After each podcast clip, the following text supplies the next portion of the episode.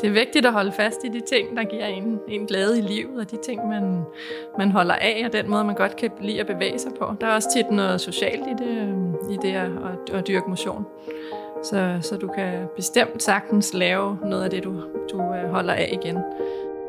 Velkommen til denne podcast-serie, hvor vi stiller skarp på nogle af de emner, der kan fylde meget, når man lever med en alvorlig sygdom, som f.eks. myelomatose. Gennem flere afsnit taler vi med fagpersoner, patienter og pårørende om de fysiske og psykiske udfordringer, man kan møde i livet med en livstruende sygdom. I dette afsnit taler vi om vigtigheden af fysisk træning, når man lever med en alvorlig sygdom, som f.eks. myelomatose. Myelomatose er en kræftsygdom i knoglemarven og kaldes også knoglemavskræft. Og netop fordi sygdommen påvirker knoglerne, er mange med myelomatose i tvivl om, hvad deres krop kan holde til, når det kommer til fysisk aktivitet. Til at vende dette har vi fået fysioterapeut og forsker Rikke Fabo Larsen og fysioterapeut Tine Ramskov Larsen i studiet. Mit navn er Louisa, og velkommen til jer, Rikke og Tine. Tak. Tak. Rikke, vil du ikke starte med at fortælle lidt om, hvordan kan en alvorlig sygdom, som f.eks. myelomatose, påvirke personers fysik? Hvad er det, der sker i kroppen? Der sker det, at øh, patienten oplever at have, ofte at have rigtig mange smerter, som øh, ofte skyldes, at øh, knoglerne bliver påvirket af sygdommen. Og det betyder så, at øh, der kan være risiko for, at man kan få brud på sine knogler, og det er derfor, det er relevant at tale om træning og vigtigheden af træning, men også, hvor man skal være forsigtig.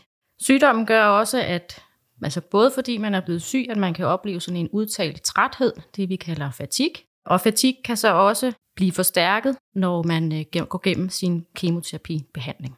Det er også noget, træning kan afhjælpe. Og Tine, hvordan kan I så som fysioterapeuter hjælpe de her personer, der lever med alvorlig sygdom, som f.eks. myelomatose?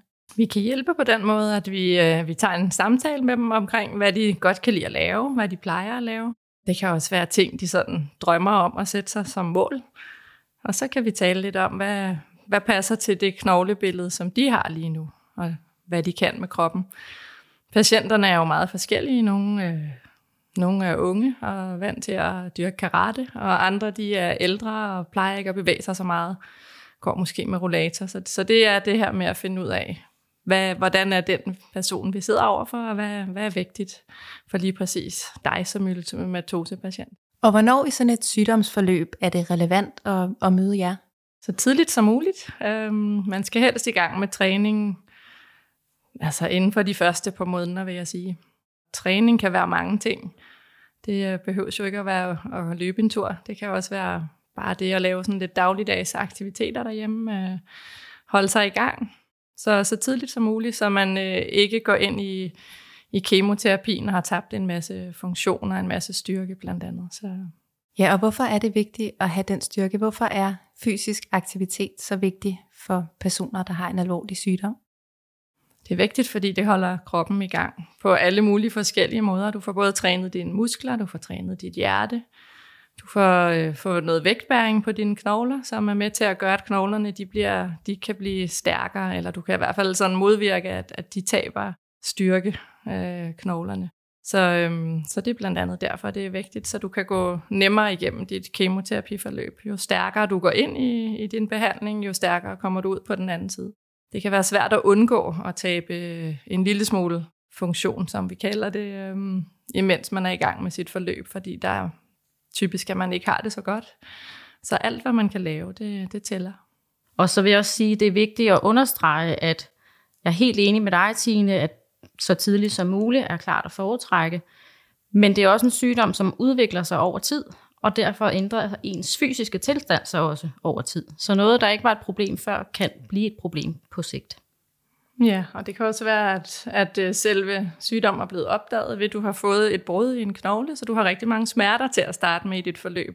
Og så kan det være, at det ændrer sig over tid, når du har knoglen er helet op, og du har fået noget, måske noget medicin, der styrker din knogle. Så efter et halvt år kan det være, at du har fået det bedre. Så, så forløbene kan være ja, meget forskellige. Så det er vigtigt rent fysisk for ens krop for at komme så godt som muligt igennem forløbet. Ser I også fordele på det psykiske, på livskvaliteten? Det gør vi. Mange patienter, de, øh, der bliver målt på sådan livskvalitet ofte i sådan nogle, hvis man stud, altså, laver forskning på det, at, at jo, jo mere fysisk aktiv du er, jo, jo bedre kan du øhm, håndtere det at være igennem en, en kritisk sygdom. Så det er især på dit humør, øh, at, at det vil kunne ses. Og så er der også hele den her del af, at, at du selv kan få lov at være lidt mere aktiv øh, og, og um, tage noget ansvar, få lidt mere kontrol i et, øh, et forløb, hvor du ellers sådan mister kontrollen rigtig meget, fordi du er blevet, du er blevet syg. Så det er også en stor mental del af det. Og hvilken slags træning anbefaler I så, at man laver, når man er alvorligt syg? Altså vi vil jo rigtig gerne have, at øh, man både træner noget konditionstræning og noget styrketræning, men man skal også huske på, at træning kan også gøre noget godt for ens øh, symptomer, altså for eksempel trætheden. Og der vil konditionstræning være det vigtigste element i træningen, øh, der, og dermed ikke sagt, at man ikke skal styrke træne, men hvis man skal prioritere, hvilken type træning, så er det en fordel at kigge på, hvad er det, der fylder mest for mig, hvad vil jeg gerne opnå en bedring af. Det kan også hjælpe dig til at sove bedre om natten. Det kan gøre, at du får en øget appetit. Øh, men nogle er også, også nogle af de ting, det kan have en god effekt på.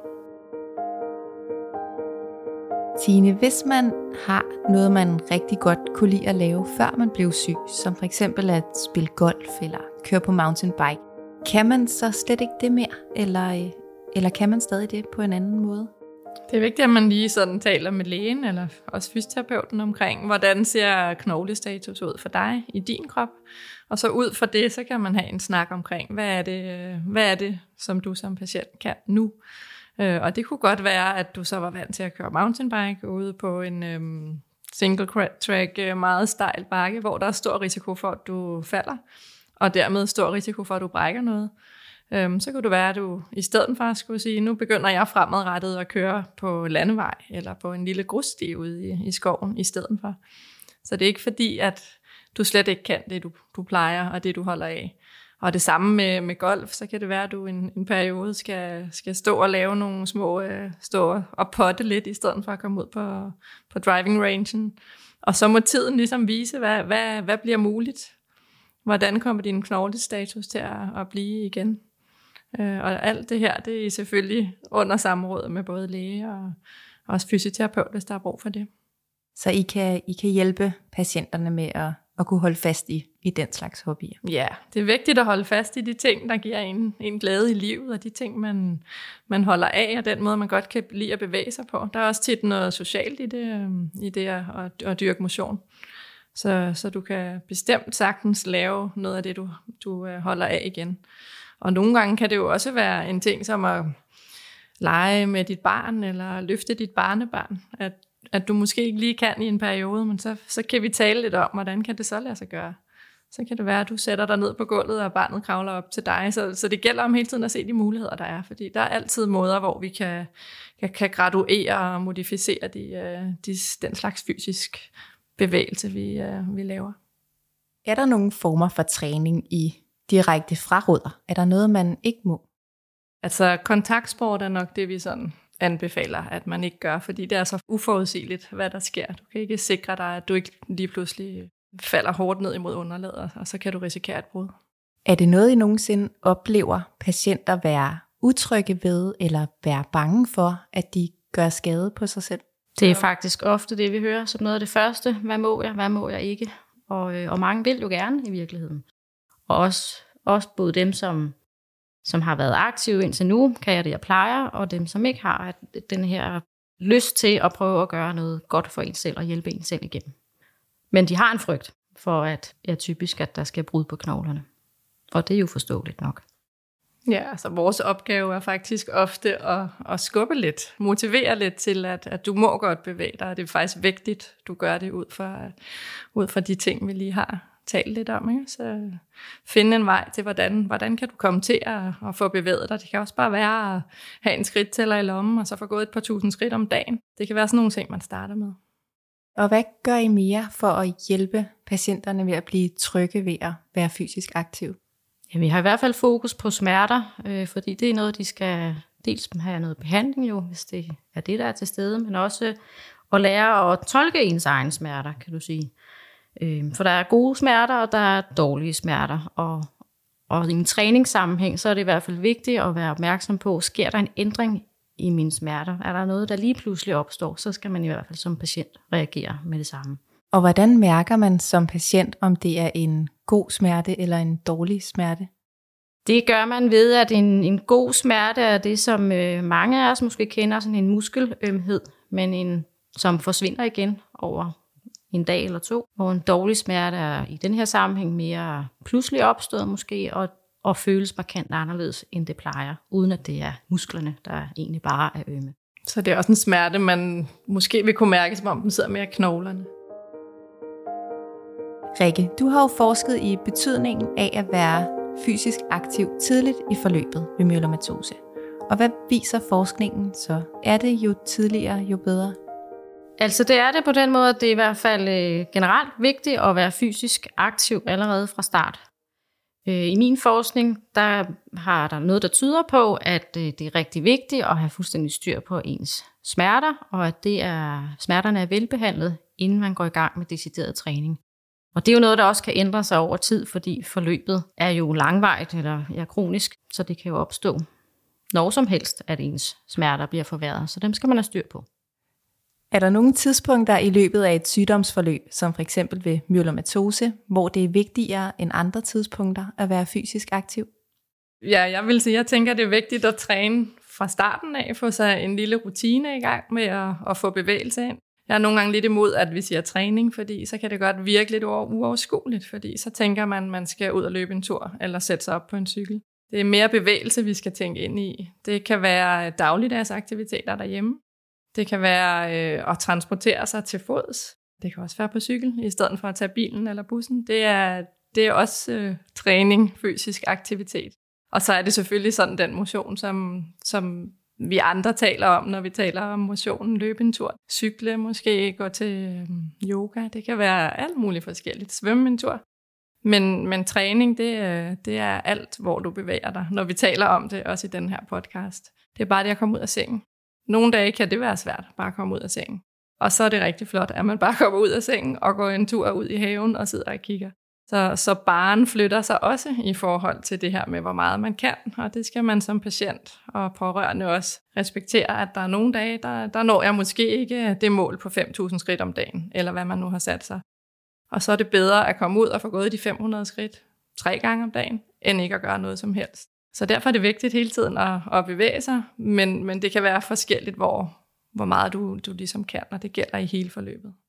Ja, og hvor bredt er det spænd i forhold til, hvor meget de patienter, I ser, kan? Nu nævner du, nogen kan jo være så trætte, at bare det at komme ud af sengen er en bedrift i sig selv, mens andre måske stadig kan løbe ture. Hvor stor er forskellen på, hvor meget man som patient kan, når man er alvorligt syg? Den er alt fra, at øh, du næsten ikke kan komme ud af sengen, til at du kan cykle en tur på 10 km. Så det, det er meget, meget forskelligt. Og det er jo, som vi talte om i starten, også meget forskelligt, hvordan du går ind i forløbet. Det kan være, at hvis du har været vant til at gå med, med rollator og øh, ikke har kunnet særlig meget, så begynder du jo ikke lige pludselig at kunne en hel masse. Men hvis du er vant til at være aktiv og, og gå til sport øh, på daglig basis, så, så kan du en hel masse mere, og det, det skal du forsøge at holde øh, ved lige. Men det er også nogle gange et øh, fuldtidsjob at, øh, at være myelomatosepatient. Der er mange øh, behandlinger, du skal ind til. Så det er det her med at få passet det ind i, hvad der kan lade sig gøre. Vi har for eksempel på den afdeling, hvor jeg er, der er øh, kondicykler, så man kan sætte sig, mens man venter på lægen, og tage en, en tur på den, mens man venter på blodprøvesvarene, der kommer. Så det er også nogle gange med at se de muligheder, der, der er. Og så er der også mange, der får en, en genoptræningsplan, øh, hvor det sådan er lidt mere struktureret, at du så kommer ud til en fysioterapeut i kommunen i nærheden af, hvor du bor, som så kan støtte dig i træningen og måske tilpasse den lidt i forhold til dit for, øh, behandlingsforløb. Så, så der er masser af mulighed for at få, vejledning. Øh. Er der noget, øh, pårørende kan gøre for at hjælpe her? Som pårørende kan det jo være svært at vide, hvordan man støtter og hjælper bedst muligt. Hvad kan pårørende gøre her for for eksempel at hjælpe den fysiske aktivitet lidt på vej? Det kan være, at man aftaler at gøre nogle ting sammen. Man kan måske sætte sig et sådan lidt konkret mål. Et mål kunne være, at til sommer kunne jeg godt tænke mig at gå en tur i Tivoli med min kone eller min mand, hvis det er det der sådan der, hvor at, at barnen ligesom ligger. Men det kan også være, at man godt vil øh, på ferie eller et eller andet, så, så have noget at arbejde hen imod, og så have nogle aftaler om, at man kommer afsted. Det kan være nogle patienter vil være indlagt måske i perioder, at man så, når man er på besøg, så går man en tur sammen ude på gangen eller udenfor. Det kan også være, at man aftaler, at at øh, når man kommer hjem og besøger den, øh, den syge, at så, så gør man noget sammen. Og kan I prøve at opsummere, hvad, hvad er det vigtigste at huske i forhold til fysisk aktivitet, når man er alvorligt syg? Det er at øh, holde sig i gang.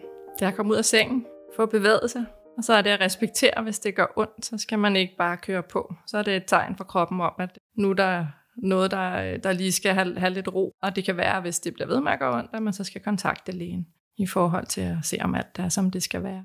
Men hovedpointen, synes jeg bestemt er, at man skal holde sig i gang. Og det er ikke farligt at bevæge sig. Man skal bare have lidt vejledning.